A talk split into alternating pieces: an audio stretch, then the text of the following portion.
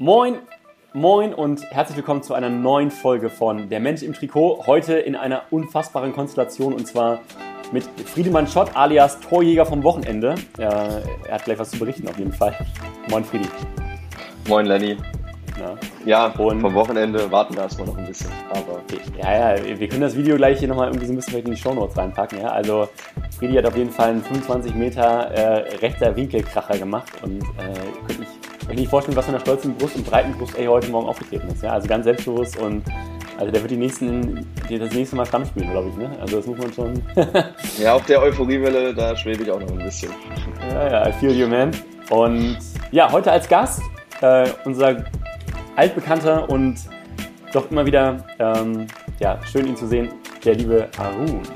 Hallo, hallo zusammen. Arun ja, Metzada? Ich bin echt begeistert von dir. Also ich habe das Video auch gerade gesehen überragend. Vielen Dank. Also herzlich willkommen auf Arun hier im Podcast. Ich freue mich, dass du heute hier bist. Vielen Dank. Friedi, ganz kurz bevor wir zu Arun rübergeschwenken. Ähm, wieso hat es eigentlich davor nicht für die Stammelf gereicht? Also wenn wir jetzt so viel gelobt haben, ähm, wieso warst du eigentlich davor immer, immer nur Bank und teilweise nicht im Kader, ja? Warum gehen wir jetzt in die Wunde rein? Das verstehe ich gar nicht, wo jetzt die Schärfe herkommt. War ja nur ein Spiel, muss man sagen. Aber das nagt natürlich auch. Umso schöner, dass ich jetzt mich halt mit dem Tor beim Startelf-Einsatz zurückmelden konnte. Und war ein wichtiger Sieg, jetzt einen guten Start hingelegt mit vier Punkten aus zwei Spielen. Da kann man drauf aufbauen und vielleicht reicht es ja für die Aufstiegsrunde. Nur unter uns jetzt, hört ja keiner zu, aber hast du eigentlich schon Berater? Also falls jetzt irgendwer äh, irgendwie äh, denkt, ey, mit dem Friedemann, so alt ist er ja auch noch nicht, laufen kann er auch noch. Ähm, trinken, trinken und rauchen tut er auch nicht so viel, also von daher, da ist noch, da ist noch Motivation und Luft nach oben. Äh, kann man sich bei dir melden oder? Ich habe ein ganzes Beraterteam tatsächlich, die halt immer auch so die Fühler ausstrecken, wo gibt es noch was zu holen. Ich bin da ja auch so Typ Söldner. Also ich hole mir einfach nur das Ausland? Geld ab. Ja, zum Beispiel. Ausland ist ein Thema. Hm. Ja. Na gut. Haben Friedemann, dann sag Bescheid. Äh, ich habe auch noch einige Kontakte und äh, könnte dich irgendwo unterbringen. Deswegen bist du ja heute auch hier, Arun. Das, ist auch das war alles eingefädelt. ich verstehe. Du missbrauchst mich. Nein, das werde ich niemals tun. Arun, wir kennen dich gut, gut und lange. Ähm, von daher musst du dich uns nicht vorstellen. Aber vielleicht kannst du dich einmal der Hörerschaft vorstellen für all die, die dich noch nicht kennen. Klar, gerne. Ähm, ja, äh, ich heiße oder ich bin Arun Mirzada und ähm, bin leider schon 40 Jahre alt, ähm, sehe aber noch ziemlich jung aus, wie ich gerade auf dem Video sehe. Ähm, hab mich gut gehalten. Ähm, Wir sind gemutet, deswegen hört man unsere Lachen nicht. Und deswegen. Äh, ja, äh, was mache ich so? Äh, ich bin ähm, hauptberuflich Techniktrainer, ähm, arbeite seit 2005 ähm, für ja, die Organisation Curver Coaching. Ähm, habe das über die Stiftung Jugendfußball kennengelernt und mich direkt in diese Curver-Methode verliebt. Und ähm, ja, habe gesagt, okay, das wird mein Job. Ähm, dementsprechend bin ich jetzt äh, seit, wenn ja, ich kann gut rechnen, 16 Jahre. 16 Jahre Techniktrainer, habe ähm, zwischenzeitlich äh, bei Schalke als Techniktrainer gearbeitet, ähm, irgendwann dann rübergegangen zu Alemannia Aachen, habe meine ersten Erfahrungen im Profibereich gesammelt, äh, war Techniktrainer in der dritten Liga, ähm, habe nebenbei immer meine Fußballschule laufen gehabt, äh, bin dann irgendwann umgeschwenkt. Ich glaube, ich war einer der ersten Individualtrainer, Techniktrainer in Deutschland. Ähm, habe, glaube ich, 2013 äh, angefangen damit. Äh, mittlerweile auch schon acht Jahre. Ah, ich bin doch alt. Ähm, ich bin sehr alt. Ähm, und ähm, einige, einige Profis dabei gehabt oder die jetzt Profis sind. Mit denen viel gearbeitet, äh, habe Spieler aus Ghana gehabt, die gerade nach Deutschland kamen und habe die versucht, ein bisschen in dem Bereich zu fördern. Habe äh, irgendwann Fabian Ernst zum Glück kennengelernt, ähm, ähm, ja, ein überragender Typ äh, erstens. Ähm, und ähm, haben eine, zusammen eine Fußballschule aufgebaut in Hannover, die Körper Akademie, FE Körper Akademie. Ähm, mit irgendwann zwischenzeitlich 150 Kindern, die wöchentlich teilgenommen haben. Ähm, aus dieser Akademie dann einen Fußballclub gegründet mit vielen anderen zusammen und äh, jetzt stehen wir mit 80 Kindern da in sechs Mannschaften und Äh, ja, bin im Bereich Besiktas Akademie noch tätig als Head Coach. Äh, kümmere mich ein bisschen um den Smartball im Bereich Fußball und also, ihr hört schon viel, viele Sachen, die ich gerade so mache. Ähm, und jetzt sitze ich hier und ähm, höre mir das an, was Friedemann oder Lennart sagen oder fragen und versuche ja. die möglichst gut zu beantworten. Ich habe eine Rechenfrage, Friedemann. Also um gleich mal. der war sehr flach. Ähm, Arun, und zwar habe ich gerade, als du gesagt hast, du warst einer der ersten Individual- und Techniktrainer in Deutschland, äh, kam mir die erst direkt die Frage hoch, was hat sich seitdem getan im Techniktraining und Individualtraining in Deutschland? Vielleicht mal so ein bisschen Vergleich damals zu heute und so ein bisschen vielleicht den Weg von da zu heute eben auch so ein bisschen skizziert. Ähm, ja, was hat sich da getan? Also es gab nie so Training nur für einzelne Spieler, ähm, vor allem nicht im technischen Bereich. Äh, man hat natürlich im athletischen Bereich viel gemacht, äh, vielleicht auch ähm, in der Wahrnehmung, also Live-Kinetik und so weiter viel gemacht. Äh, man ist in Fußballschulen gegangen, äh, ob du im NLZ warst, äh, im Nachwuchsleistungszentrum oder ein ganz gewöhnlicher, in Anführungsstrichen, Spieler, ähm, hattest du einmal die Woche die Möglichkeit in Akademien zu trainieren und dich ja, weiterzubilden und ähm, und da habe ich extrem viele Anfragen damals gehabt auf einmal, ähm, weil äh, wahrscheinlich die Körpermethode noch nicht so klar war, offen war, beziehungsweise noch nicht so richtig ankam in Deutschland, ähm, haben sie meistens natürlich die Eltern das gerne wahrgenommen, um neue Wege zu gehen. Und ähm, ja, durch, ich denke, durch meine Art und Weise, wie ich mit Kindern umgebe, umgehe, ähm, konnte ich die Kinder auch lange bei mir behalten. Und, ähm, und je mehr ich gemacht habe, desto mehr habe ich das Gefühl gehabt, dass immer mehr Fußballschulen dazu kamen und diese Ideen mit aufgenommen haben und versucht haben, in kleinen Gruppen auch zu arbeiten. Also da ist in den letzten Jahren, äh, letzten zehn Jahren extrem was passiert. Ähm, weil dementsprechend kamen viele Ex-Profis, die Akademien aufgemacht haben und auch den Kindern die Möglichkeit gegeben haben, einem Einzeltraining oder Kleingruppen Training teilzunehmen. Ähm, der Unterschied ist zwischen einer Akademie, wo 12, 13, 14 Kinder teilnehmen und einem Kleingruppentraining oder Einzeltraining, dass du auf die einzelnen Kinder noch stärker eingehen kannst und die fördern kannst. Weil bei 12, 13, 14 Kindern hast du natürlich nicht unbedingt das gleiche Niveau. Äh, es sind natürlich gute Spieler dabei, es sind Spieler dabei, die einfach noch nicht so weit sind. Ähm, und äh, mit drei, vier Kindern zu trainieren, ist es ganz was anderes. Du hast dann 60 Minuten Zeit, auf die wirklich einzeln einzugehen, ähm, quasi die im Bereich Technik noch weiter zu stärken. Und das ist äh, bei zwölf oder mehr Kindern natürlich nicht so extrem möglich, ähm, weil du dich auf mehrere Kinder konzentrieren musst. Und ähm, das ist eigentlich der Unterschied und der Weg geht gerade dahin, dass man die Kinder noch individueller äh, vorbereitet und weiter nach vorne drängt quasi. Ja, mega cool. Äh, ich hätte direkt auch noch eine Frage im Anschluss. Vielleicht ähm, kann ich das nochmal sagen, aber ich finde es mega cool, dass du Techniktrainer bist, weil Technik was sehr Subjektives ist und ich das super finde, dass man das halt individuell trainiert und früher hat man sich das auf dem Bolzplatz zum Beispiel geholt, aber das ist dann auch irgendwo eine versaute Technik meiner Meinung nach, weil du halt nicht dieses Gradlinige hast, du hast so ein bisschen Schnörkel dabei, was auch manchmal sehr wichtig ist, aber es ist halt auch schwer, Fehler dann wieder zu korrigieren, die sie einmal eingeschliffen haben. Und vielleicht nochmal für uns, könntest du vielleicht nochmal die Körpermethode genauer erklären, was das ist, was man damit bezweckt und vielleicht aus deiner Perspektive, was für dich eine gute Technik ausmacht und warum eine gute Technik oder was ist für dich gute, gute Technik und was, welchen Mehrwert bietet sie dann auch im Fußball? Okay, äh, Kannst du das nochmal wiederholen? das waren so viele Fragen auf einmal, aber äh, ich habe es natürlich alles mitgekriegt. Ähm, was ist Curver? Curver, Curver-Methode. Curver entstand vor mittlerweile 35 Jahren über Will Curver, dementsprechend der Name. Ähm, und der Will Curver war damals total unzufrieden, dass alle Mannschaften irgendwie defensiv gespielt haben. Also es war kein Spektakel. Und er hat gedacht, ja, eigentlich müssen die Kinder doch das machen, was deren Spaß macht. Also Tricks auszuprobieren, einfach, einfach offensiv zu spielen. Und der hatte damals, äh, waren die großen Stars wie Rummenigge, Beckenbauer, hat er quasi die, oder Rivellino, die Tricks ähm, analysiert und versucht in mehreren Schritten den Kindern sowas beizubringen.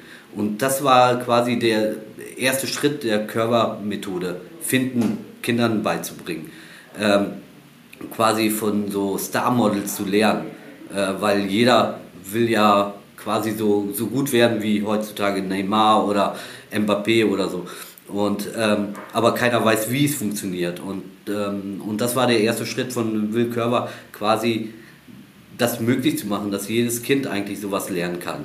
Ähm, ist egal, äh, welchen, ja, welchen Werdegang der quasi hat.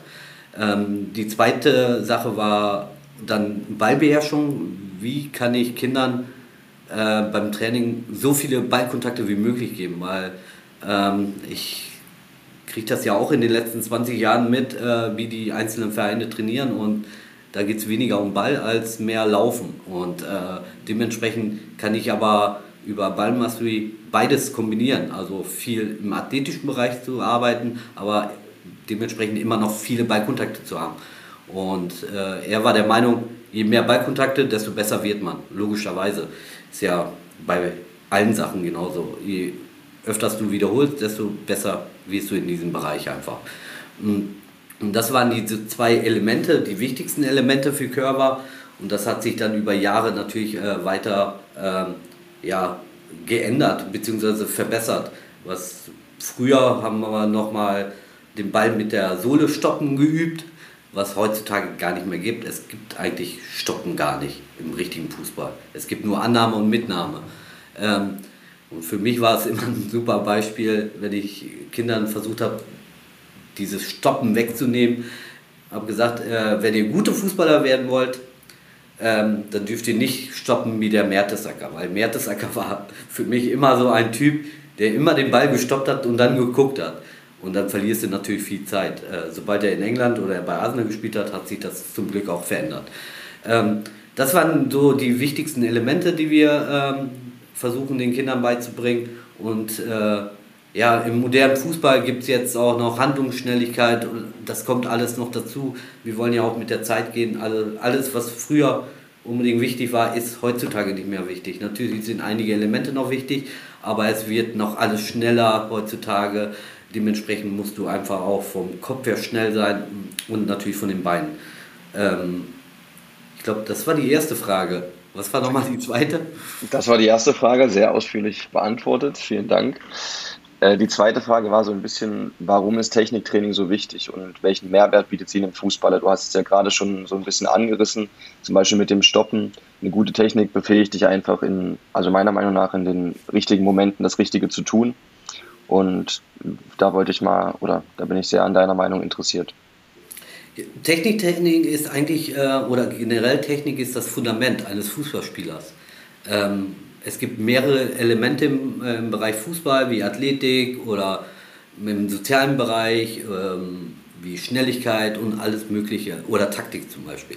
Aber wenn, wenn du keine gute Technik hast, ähm, hast du ein Problem mit den anderen Elementen. Also ähm, im Bereich zum Beispiel Taktik. Ähm, deine Taktik ist zum Beispiel Diagonalbälle zu spielen, um den freien Raum zu öffnen. So, wenn du aber im, diese Bälle gar nicht spielen kannst, hast ein Problem. Also kannst du diese Taktik gar nicht durchführen. Ähm, wenn du ein gut schneller Spieler bist und du hast aber keine gute Technik, äh, wirst du auch das Dribbeln im höchsten Maße gar nicht hinkriegen. Und dementsprechend spielt das immer eine, ja, eine eine wichtige Rolle. Also für uns ist Techniktraining das Fundament und daraufhin kann man diese anderen Elemente mit drauf aufbauen. Ähm, nur dann wirst du eigentlich ein richtig guter Fußballer. Ähm, die Frage ist natürlich auch, was ist Techniktraining? Also für mich ist Techniktraining was anderes wie für einen NLZ-Trainer zum Beispiel. Also es ist diese Definitionssache ist immer echt extrem schwierig, finde ich. Äh, weil ich glaube, wir haben gar kein einheitliches äh, oder einheitlichen Begriff für Techniktraining. Hau mal raus. Was wäre jetzt der Unterschied zwischen deiner Definition von Techniktraining und einem NLZ-Trainer? Also für mich ist Techniktraining viel Ballarbeit eben. Äh, für mich ist auch Schnelligkeit im Bereich, äh, Schnelligkeit mit Ball ein Bereich der, des Techniktrainings. Äh, für mich ist 1 gegen 1 Techniktraining. Und in anderen Bereichen, was ich immer lese, ähm, die Haltung des Fußes ist für einige Techniktraining. Wo, wobei ich sage, äh, wenn Kinder zu viele Sachen im Kopf haben und darauf achten müssen, wie ich halte ich meinen Fuß dahin, vergessen die eigentlich das Hauptsächliche, das Fußballspielen. Ähm, also manchmal muss man die einfach mal machen lassen und äh, einfach diese Bewegung ausführen. Ähm, ich glaube, das hilft den Kindern eher, als wenn du wirklich immer drauf guckst, ey, dein Oberkörper ist nicht gerade, ähm, du musst deinen Fuß viel waagerechter halten und ähm, das ist einfach viel zu viel Input für die Kinder teilweise. Und, ähm, und das nennen andere vielleicht Techniktraining. Für mich ist das nicht unbedingt Techniktraining. Wir haben ja so ein bisschen eingangs im Vorgespräch zumindest ist noch gar nicht aktiv in der Folge darüber gesprochen, dass äh, wir so ein bisschen hinaus wollen, zu verstehen, was deiner Meinung nach die Basis eines guten NLZ-Spielers ist. Aus der äh, Perspektive eines Individual- und Techniktrainers. Und ähm, vielleicht, um das mal so ein bisschen vielleicht ein bisschen einzuleiten, vielleicht nochmal die Frage darüber, was, was ist deine Auffassung von dem NLZ und wie siehst du NLZs auch derzeitig? Also wenn du jetzt einen talentierten 15-Jährigen hast, der irgendwie bei dir da aus der Pampa in Münster irgendwo im Dorfverein spielt, da wo du aber sagst, alter Vater, der geht sowas von ab, der hat eine Technik, das ist grandios, ähm, oder nimm es ein bisschen extremer, nimm den 11-Jährigen oder den 12-Jährigen, der noch ein bisschen jünger ist vielleicht. Ähm, was würdest du ihm ihm raten auf die Frage hin? Arun, wenn er jetzt die Frage stellen würde, Arun, was ist ein NLZ und wann soll ich da hingehen? Ja, aber gut, dass du das gerade äh, erwähnt hast, ein 15-Jähriger oder ein 11-Jähriger. Ich würde einen 11-Jährigen nicht unbedingt raten, in NLZ zu wechseln. Ähm, man muss ja auch dazu sagen, jetzt, weil du gerade Münsterland gesagt hast, ähm, weil da musst du schon 60, 70, 80 Kilometer erstmal mit dem Auto fahren, beziehungsweise mit der Bahn oder was auch immer ähm, das ist viel zu viel Zeit, die du aufwendest dafür. Und das drei bis vier oder fünf Mal in der Woche. Also es ist extrem viel Druck schon im jungen Alter. Einen 15-Jährigen, da muss man einfach mal überlegen, ob es Sinn macht. Ähm, weil irgendwann musst du natürlich ins NLZ wechseln, wenn du ein guter Fußballer bist. Ähm, der Grund ist einfach, du spielst mit sehr, sehr guten Fußballern zusammen und entwickelst dich dementsprechend. Du hast auch ganz andere Gegner und da entwickelst du dich auch. Also du, du kriegst ein Gespür, wie weit du auch bist. Das ist auch extrem wichtig. Wenn du jetzt im Dorf einfach bist, du hast immer die gleichen Gegner. Es, vielleicht ist ein, ein Gegner, der vielleicht eine Klasse höher spielt, aber das ist nicht hochwertig. Du brauchst hochwertige Gegner, um einfach besser zu werden. Ähm, wie in allen Sachen eigentlich. Du musst dich immer versuchen zu steigern. Was ist, ähm, wenn der Elfjährige sagt, also der Vater vielmehr, vielmehr vom Elfjährigen, ich glaube, das sind ja häufig dann eher die, die Personen, mit denen man diskutiert, wenn er sagt, du Arun, aber jetzt gerade wollen Sie meinen Sohn sehen und woher weiß ich, dass Sie ihn danach noch sehen wollen? Jetzt gerade habe ich die Chance sozusagen mit aufs Schiff zu kommen und das Schiff legt dann ab. Woher weiß ich, dass das Schiff jemals wieder anlegt wird? Ja, ähm, dann würde ich Ihnen Beispiele geben, wie ich habe in Münsterland einen 17-Jährigen gehabt, der in Kreisliga A gespielt hat, also die niedrigste Liga. Ähm, und war und habe ich zum ja, Rot-Weiß Essen zum Probetraining gebracht und er war der, aus dem jüngeren Jahrgang bei den Älteren der beste Spieler. Also eigentlich ist es egal, wo du spielst, wenn du gute Trainer hast und ein gewisses Talent, Athletik, wirst du es immer schaffen. Ist egal, wie alt du bist eigentlich. Ähm, das habe ich in mehreren Spielern schon gesehen. Also es ist immer möglich. Ähm, du musst nur an dich weiterarbeiten, vielleicht Zusatztraining nehmen, am besten natürlich bei mir. Ähm, dann hast du auf jeden Fall die Möglichkeit, ganz hoch zu kommen. Ähm, und dann, dann funktioniert das. Äh, du musst einfach was für dich selber tun.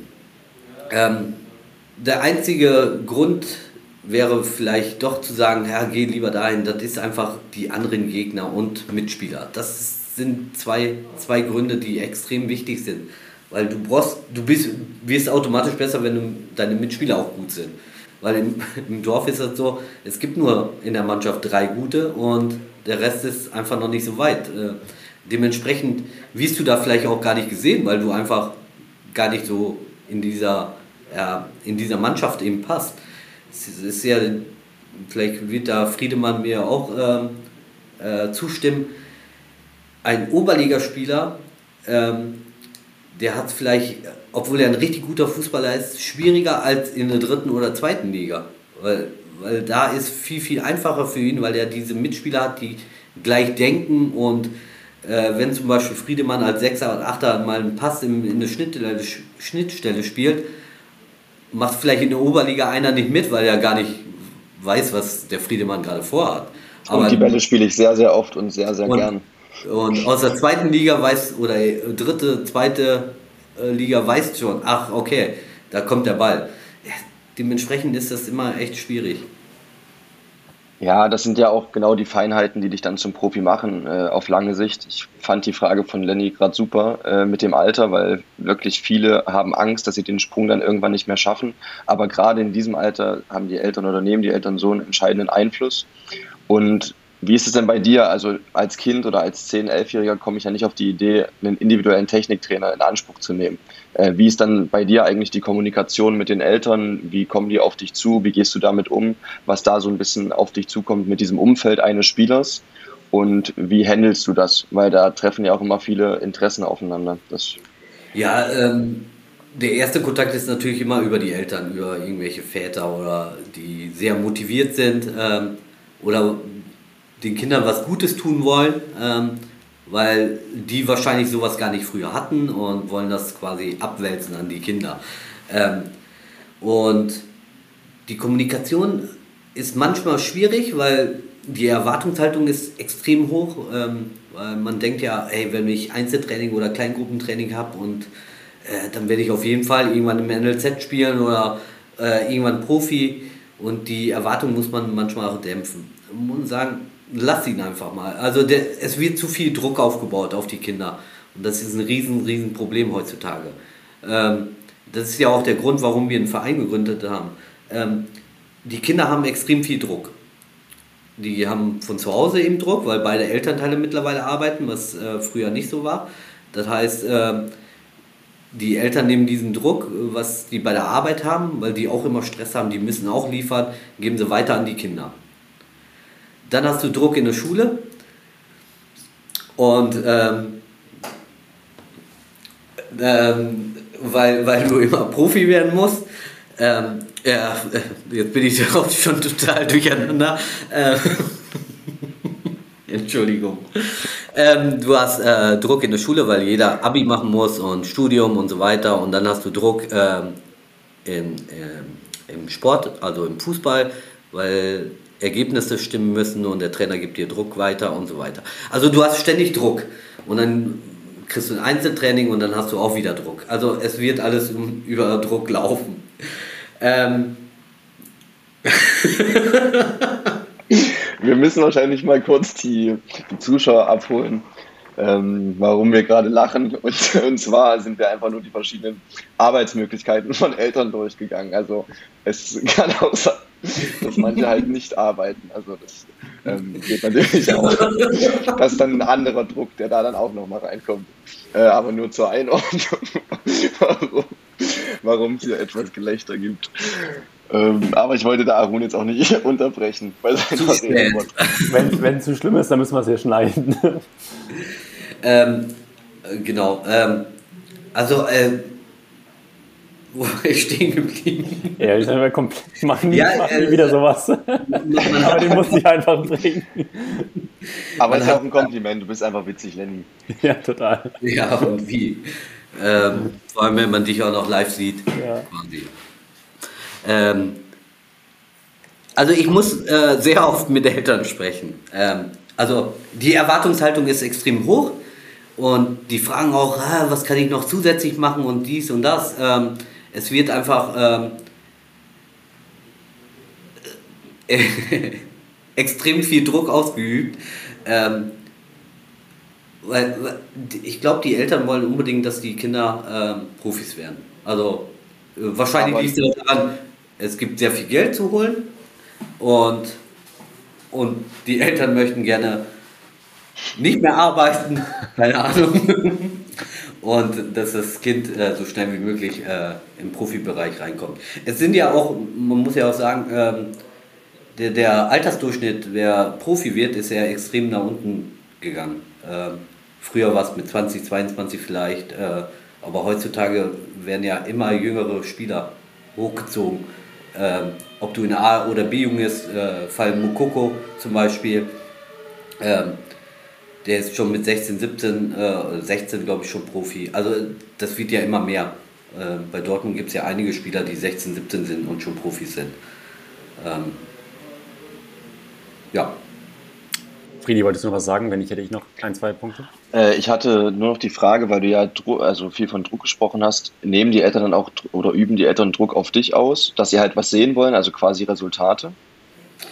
Äh, indirekt. Äh, die kommen irgendwann nicht mehr.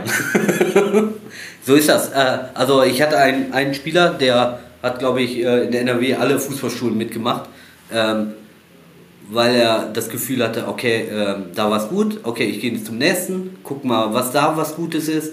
Okay, wenn das doch nicht so gut ist, gehe ich woanders hin. Dementsprechend ist das ja quasi indirekter Druck, wo, wo irgendein Spieler dann nicht mehr zu dir kommt, weil er oder der Vater dann oder die Mutter glauben, ja, es gibt vielleicht was Besseres. Aber was da natürlich nicht der Fall ist. Aber da gibt es ja auch also es ist ja im Verein genau dasselbe. Ne? Wenn du halt ja, irgendwie ja. einen hast, der in der U16 bei einem Regionalligisten irgendwie nicht spielt, dann sagt er, der Trainer ist kacke, der hat keine Ahnung. Also meistens sagt es ja der Vater genau. ja fairerweise. Ne? Und dann wechselt er zum nächsten Verein, dann wechselt er zum nächsten und ist eigentlich auch bekannt dafür, dass er die ganze Zeit wechselt. Ne? Aber es ist ja eigentlich ziemlich interessant, ne? weil du bist eigentlich ja nur ein Beauftragter der Eltern, aus ihren Kindern Maschinen zu formen. Also im Sinne von Profisportlern. Also eigentlich sollen die, also eigentlich ist der Auftrag, den sie dir geben, ist ja gar nicht unbedingt ähm, weiß nicht, hab Spaß irgendwie äh, im Techniktraining und verbessere irgendwie oder hab, hab, hab, hab eine coole Trainingseinheit, sondern eigentlich ist ja die, die unterschwellige Aussage, mach meinen Sohn zu einem zu einem, zu einem Profi, zu, einem, äh, zu einer Maschine, dass er den nächsten Schritt gehen kann ins NLZ. So, mehr oder weniger, ne? Teils, teils. Also natürlich hast du diese Kinder, die schon im NLZ eventuell schon spielen und dann dementsprechend sich äh, weiterbilden wollen. Die machen natürlich dann extrem Druck, wie du schon gerade sagtest. Aber jetzt in, in Hannover habe ich es ja auch gemerkt, das sind ja keine, keine überragenden Fußballer, die dann zu mir kommen und sagen, äh, oder die Eltern sagen, ey komm, aus dem musst du wirklich einen richtig guten Spieler machen. Sondern die sind auch damit zufrieden, wie ich arbeite und ähm, also mit, einmal mit der Methodik und einmal natürlich äh, eventuell die so, soziale Kompetenz eben. Ne? Wie gehe ich mit Kindern um? Und ich glaube, nur dann mit beiden kannst du die Kinder fördern ob, ob es jetzt zum ganz hohen, ähm, ja, ganz oben reicht, ist den Eltern, glaube ich, erstmal egal. Hauptsache, da, da, das ist dann auch dieser Punkt, äh, ja, cool, mein Kind hat endlich wieder Spaß, ähm, er lernt auch noch was dazu und, und ich kann mit dem Trainer ähm, sehr, sehr gut umgehen. Und das ist, glaube ich, auch eine super Kombination eigentlich auch für die Eltern. Also du hast immer zwei verschiedene ja, finde ich gut, weil das hätte ich jetzt ein bisschen anders ver äh, verstanden. Ich hätte jetzt gedacht, dass mhm. einfach so 90 Prozent der Eltern, die zu dir kommen, diesen Auftrag eigentlich an dich abgeben, mach mein Kind zum Profi, ähm, kostet es was, es, was es wolle und so viel Zeit, wie es, wie es benötigt. Aber so wie ich jetzt raushöre, ist ja also wirklich der leistungsorientierte Strang aus guten Kids, die auch wirklich kicken können und da wo auch irgendwie ein Fundament ist. Ähm, und eben sozusagen den Eltern, die einfach hoffen, hier mein Sohn ist eigentlich übertrieben jetzt dick und kann eigentlich nur kann gut schwimmen aber das soll ein Profi werden, Fußballprofi, weil ich das eigentlich früher auch werden wollte. Arun, ja. mach was draus. Ne? Das ist das eine. Und der dritte Strang ist dann ja eigentlich sozusagen einfach Spaß, Freude ähm, und so ein bisschen wieder, also einfach Bewegung, Fußball und so weiter. Ja, da, darf ich da kurz noch einhaken, bitte, Arun? Ja. Und zwar ja. ist bei mir die Frage ähm, jetzt, warum macht man dann Techniktraining? Wenn du halt nicht Profi werden willst, weißt du, also ähm, mhm. natürlich ist es gut, eine gute Fußballtechnik zu haben, aber was bringt's? Also natürlich ist es schön, diesen, diesen Skill zu haben und dann auch ein besserer Fußballer zu sein, aber ohne diesen Ehrgeiz oder den Wille, das Maximum aus sich rauszuholen. Also wo ist quasi das Ziel hinzukommen? Also natürlich macht Techniktraining, also mir zum Beispiel hat Techniktraining früher nie Spaß gemacht. Ich würde jetzt von mir behaupten, ich habe eine sehr gute Technik, aber bei uns war das immer Wiederholung, Wiederholung, immer das Gleiche machen. Und das weiß ich jetzt erst rückblickend zu schätzen, dass ich diese Wiederholung immer machen musste. Aber damals hat es mir überhaupt keinen Spaß gemacht. Und deswegen, also natürlich Techniktraining ist bei, mit der Körpermethode, das ist äh, innovativ, das macht auch Spaß, seinen Kopf anzustrengen. Man muss sich da aber natürlich auch drauf einlassen. Aber genau. meine Frage ist halt so, wenn man nicht nach ganz oben will oder wenn man nichts, also nicht das Maximum rausholen will, warum macht man dann Individualtraining ja. so ein bisschen? Natürlich hat, wenn du je, äh, ein Kind fragen würdest, was willst du irgendwann später werden, sagt jeder, ja, ich will Profi werden. Also die wollen schon, ne? Aber ich glaube, dass die Kinder auch teilweise schon wissen, okay, äh, Traum ist schon, Profi zu werden, aber ich will vielleicht so gut wie möglich werden. Und ähm, ob es irgendwann später reicht, das weiß man sowieso nicht. Aber diese, ähm, diesen Traum hat jeder oder jedes Kind eigentlich. Und die Eltern können es teilweise einschätzen, teilweise natürlich nicht. Ähm, aber haben das Gefühl, okay, äh, der geht jetzt zum Techniktraining, ähm, der hat Spaß daran, der, äh, und das Schöne ist, ich glaube, was die Kinder da auch äh, oder die Eltern sehen wollen, der verbessert sich. Also man sieht eine Entwicklung. Und nicht nur Entwicklung im fußballerischen Bereich, sondern auch im sozialen Bereich. Ähm, das ist nämlich das Schöne am Techniktraining bzw. Körpertraining. Du, du machst Übungen, was du später ähm, im ganzen Leben mitnehmen willst. Ein Beispiel Ballbeherrschung. Wenn du weißt, was du am Ball kannst, bist du ein ganz anderer Mensch, hast du Selbstbewusstsein. Wenn du Tricks ausprobierst oder Tricks erlernst und die auch dann ausprobierst im, im, im Spiel, hast du, hast du Selbstvertrauen. So, auch im Bereich Schnelligkeit. Äh, wenn du irgendwelche äh, Übungen machst, die im Bereich Handlungsschnelligkeit da sind, das ist ja auch was, was, äh, was du vielleicht in der Schule hilft. Also, ähm, das sind so diese Aspekte und das sehen die teilweise die Eltern ja auch, ne? dass du ähm, dass du nicht nur im fußballerischen Bereich, sondern auch im sozialen Bereich einfach besser wirst. Ne? Ähm, ich versuche ja auch die Kinder ähm, oder den Kindern auch beizubringen, dass man einfach miteinander was entwickeln kann. Also zusammenstehen und ähm, als Mannschaft was zu erreichen und so weiter. Das sind so soziale Aspekte, die ich einfach versuche auch mit reinzubringen, weil mir das extrem wichtig ist. Weil was bringt dir, wenn du ein guter Fußballer bist, aber, äh, aber ein, in Anführungsstrichen kann man das, das ausschneiden, Arschlochkind bist. Weil dann hast du einfach keine Freunde irgendwann und stehst alleine da. Äh, weil du eben ständig immer Ellbogen raus und ich bin der Beste, ich will was erreichen. Äh, man schafft es immer eigentlich zusammen. Arun, ähm, woran erkennst du das Potenzial, dass jemand das Potenzial hat, ins NLZ zu kommen? Also woran erkennst du einen guten Spieler, wenn der zu dir kommt und du sagst, alter Granate? Ähm, für mich der erste Punkt ist Schnelligkeit. Wenn er das hat, ist das schon mal eine richtig gute Grundvoraussetzung. Und dann eventuell. Handlungsschnelligkeit, Ballkontakte, körperliche Geschwindigkeit, Speed. Äh, erstmal Speed, also Beine, Schnelligkeit an den Beinen, der ist schnell. Und zweiter Punkt ist, äh, wie ist er mental, beziehungsweise hat er überhaupt einen Willen? Will er, will er besser werden? Kann er besser werden? Also wird er alles tun dafür, dass er besser wird. Ähm, wenn diese zwei Aspekte stimmen, das Rest ist Training in meinen Augen. Also äh, man muss einfach diese Ballarbeit, die kannst du alles erlernen.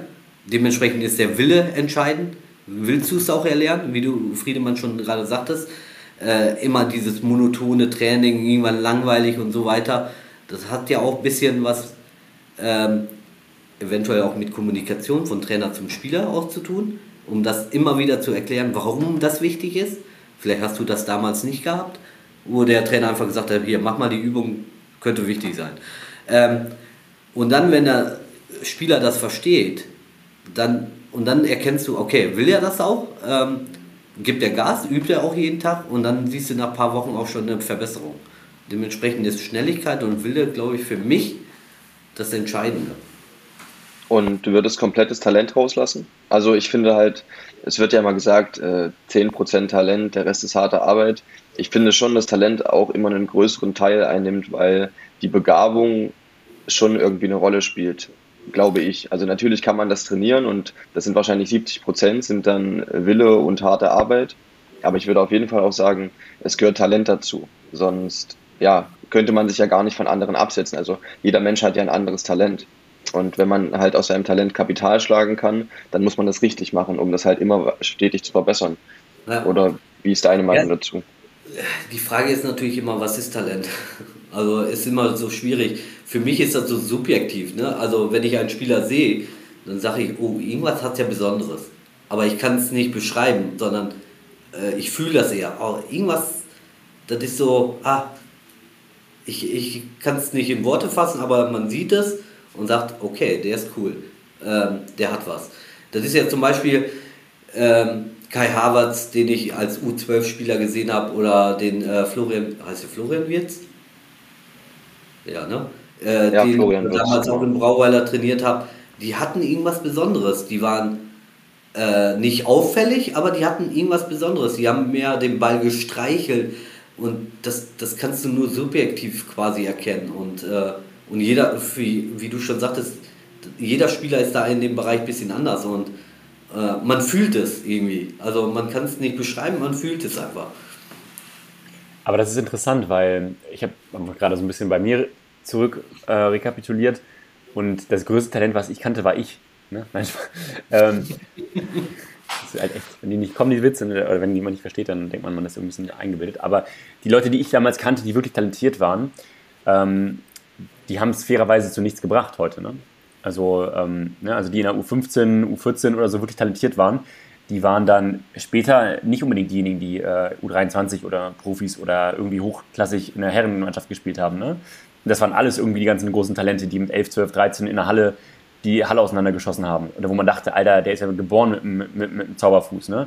Auch mit 13, 14, 15. Aber dann haben sie irgendwie nicht den, nicht den, den Zug bekommen oder den, den, den Sprung geschafft. Ne? Und das ist dann schon interessant, Friedi, weil irgendwie Talent haben dann irgendwie viele gefühlt also sehr viele sogar. Ähm, aber irgendwie braucht man dann doch noch mehr als nur, nur das Talent sozusagen dahinter dann. Ne? Und ähm, ja. Auf jeden Fall. Ähm, ja, ein bestes Beispiel ist Seat Kolasinac von damals bei Schalke. Äh, ich glaube nicht, dass er Talent hatte, ähm, sondern er hatte extremen Willen. Also ist ja ein Bosnier, dementsprechend hat er alles dafür gegeben. Und, ähm, und ich weiß noch, damals haben er und Philipp Hoffmann, Philipp Hoffmann, der bei Karlsruhe jetzt ist, ähm, gleich alt. Und Zert ist immer zu mir gekommen, wenn er langweilig hat und hat gesagt, können wir ein bisschen trainieren? Und Philipp, nö, der wollte nichts. Und, und dann hat man irgendwann auch gesehen, wo ist Philipp ähm, gelandet und wo ist Seat gelandet. Und das ist auch der Unterschied, weil ich glaube, Philipp hatte richtig Talent. Und Seat musste sich alles erkämpfen. Ist vielleicht auch Willen Talent? Das ist ja auch die Frage. Äh, ähm, kann ich auch nicht so richtig beantworten, weil nicht jeder hat diesen krassen Willen, was zu erreichen. Äh, und auch wenn er hinfällt, dass er wieder aufsteht und weitermacht. Und ähm, ich glaube, das ist auch Talent, würde ich sagen. Und ähm, dementsprechend ist es echt schwierig. Ja, die Talentfrage, die ist echt auch ähm, mhm. schwer zu beantworten, kann man glaube ich auch nie machen wenn ich jetzt nach dem Wendy gesagt hat, äh, dass er sich nochmal zurückerinnert hat, bei uns hatten irgendwie fast alle ein Talent oder was Besonderes, also irgendwas wow. Besonderes an sich. Äh, ich, ich nicht, ich war einer der wenigen, der es halt eben nicht hatte und musste mir das alles hart erarbeiten. Ich glaube, Talent ist halt am Anfang, wie du schon gesagt hast, irgendwie die Ballbehandlung, aber die holt man sich ja zum Beispiel auf dem Bolzplatz, wenn man auf genau. Kicken geht. Wenn man halt ich würde es als natürlichen Spaß beschreiben. Also du hast halt Bock drauf und machst das und probierst. Und du musst dann irgendwann den Schritt gehen, das halt in eine Bahn zu lenken und halt nicht mehr äh, einfach das zu machen, was du willst. Und das ist dann halt der Punkt, wo man sagt, okay, mit diesem Willen werde ich dann Profi oder schaff's zumindest in dem bezahlten Fußball, äh, wenn das das Ziel ist. Aber diese Talentfrage ist super schwer weil ja, diese besondere Fähigkeit ist für mich eigentlich das Wichtigste, was ein Spieler braucht, um sich auch von anderen abzuheben, gerade um aus einer Mannschaft rauszustechen. Deswegen haben es ja Zentrumsspieler beispielsweise auch ähm, sehr viel schwerer irgendwie gesehen zu werden. Äh, und da hätte ich noch eine Frage an dich. Äh, positionsspezifisch braucht man ja eine andere Technik. Äh, trainierst du das irgendwie speziell oder würdest du sagen, äh, auf, auf, einen Außenverteidiger, den stelle ich so ein, dass der sich auch äh, ganz genau positionieren kann, in den Vorderfuß spielen, Ballmitnahme dann nach vorn. Das sind ja einfach andere Ballkontakte, die man dann auf verschiedenen Positionen hat. Genau. Ähm, bis zu einem bestimmten Alter versuchen wir allen Kindern dasselbe beizubringen. Ähm, sagen wir mal bis 15, 16, weil ein Zehnjähriger weiß jetzt nicht, ob der Abwehrspieler oder Stürmer irgendwann wird. Das ändert sich durchgehend. Ähm, und irgendwann später, wenn du in der U17 bist, kannst du auf diese positionsspezifische Techniktraining eingehen und sagen, okay, du bist Rechtsverteidiger, was brauchst du alles dafür? Dann üben wir das auch, ähm, dass es auch Sinn macht, äh, dass du das eventuell dann später auch beim Training einsetzen kannst. Ähm, optimal ist es natürlich, dass diese positionsspezifische Techniktraining einfach im Verein durchgeführt werden. Weil die haben eine gewisse Philosophie, was sie von den äh, Kindern erwarten und das kannst du dann auch dementsprechend einstudieren und üben eben, ne? Im Bereich Techniktraining. Weil das ist manchmal schwierig. Wobei, wie du schon sagtest, ein rechter Verteidiger braucht den ersten Kontakt, ein Dribbeln mit dem Ball, Schnelligkeit also mit dem Ball, auch Fintieren im Bereich Richtungsänderung oder Start and Stop, wie so ein Trick wie Zidane zum Beispiel. Ähm, das sind schon wichtige Bereiche, äh, was du mit den Spielern durchführen könntest. Ich hätte da noch eine Frage, also genau im Anschluss. Und zwar gibt es ja auch einige prominente Beispiele, die zum Beispiel als Stürmer geholt wurden und dann von dem Trainer auf eine andere Position gestellt wurden. Haben die dann immer falsch trainiert und hätten die ihr Potenzial, wenn sie früher auf der Position gewesen wären, noch mehr ausschöpfen können und noch mehr zu erreichen? Also als Beispiel jetzt Lukas Piszczek kam als Stürmer von Hertha zu Dortmund und hat dann bei Dortmund, hat den Jürgen Klopp auf die Rechtsverteidigerposition gestellt und dann ist er halt äh, absolut nach oben gegangen. Ist das dann halt ein Fehler oder sind die deswegen auf der Position so gut, weil sie zum Beispiel auch Erfahrung woanders gesammelt haben? Das finde ich als Spieler auch immer wichtig, dass man eventuell verschiedene Positionen mal erlebt hat, um einfach dann in einer anderen Situation besser zu reagieren. Ja, genau. Man muss sowieso in der Jugend so viele Positionen wie möglich spielen, einfach. Ähm, ich finde, oder ich habe das Gefühl, oder, oder ist auch die Erfahrung von mir, wenn ich mal in Mannschaftstraining war, also als richtiger Coach in Anführungsstrichen, ähm, hat mir einer gesagt, okay, da ist dein Stürmer. Dann überlegst du erstmal gar nicht, äh, könnte er links außen oder rechts außen oder rechts hinten oder links hinten, sondern für dich ist er schon Stürmer eben, weil der immer Stürmer war. Aber nach einer Zeit, wenn du mit denen trainierst, kriegst du ein Gefühl dafür, okay, lass uns den mal woanders ausprobieren und so weiter. Und ich finde, wie du schon sagtest, die Erfahrung als Stürmer mitzunehmen, wenn man Abwehrspieler ist, ist doch überragend. Ähm, und einen Stürmer zum Abwehrspieler zu machen, ist auch ziemlich einfach. Nur andersrum ist es schwierig. Ähm, aber es ist schon wichtig, dass du viele Positionen einfach übst oder einfach spielen lässt, weil viele sagen, ah, hier, ich kann überhaupt nicht linker Verteidiger, habe ich noch nie gespielt. Ähm, es sind nur verschiedene Aufgaben, die du erfüllen musst. Position ist eigentlich wurscht. Hauptsache, du hast, erledigst deine Aufgaben, die du in den bestimmten Sektionen quasi hast. Ähm, ob du Außenspieler oder in der Mitte oder außen, äh, links wie rechts äh, bist, musst du bestimmte Aufgaben erfüllen. Und dann ist egal, welche Position. Es, Position ist sowieso ein blöder Begriff, weil es verschiebt sich sowieso alles. Heutzutage im modernen Fußball ist mal äh, sagen wir mal, so statisch in Taktik äh, fängst du an mit äh, Viererkette bis rechter Verteidiger und sobald du den Ball hast, bist du auf einmal defensives Mittelfeld. Also ist eigentlich egal, welche Position du spielst. Du hast bestimmte Aufgaben auf bestimmten Sektionen. Arun, danke dir. Wir gucken so ein bisschen auf die Uhrzeit und ähm, ja, schön, dass du zum ersten Mal bei uns warst im ja. Podcast. Du wirst uns noch häufiger begleiten, immer wieder dazustoßen.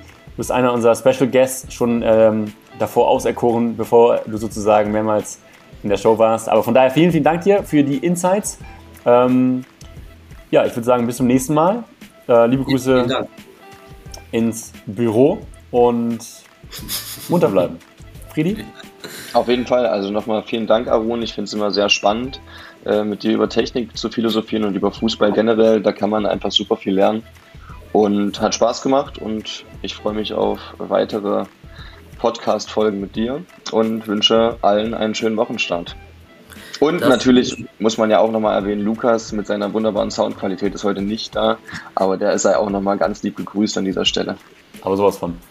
Ja, Grüße zurück und vielen, vielen Dank an euch. Ähm, ja, hat mir mega Spaß gemacht und ich hoffe, ich sehe euch bald live hier in Hannover wieder. Kriegen wir hin.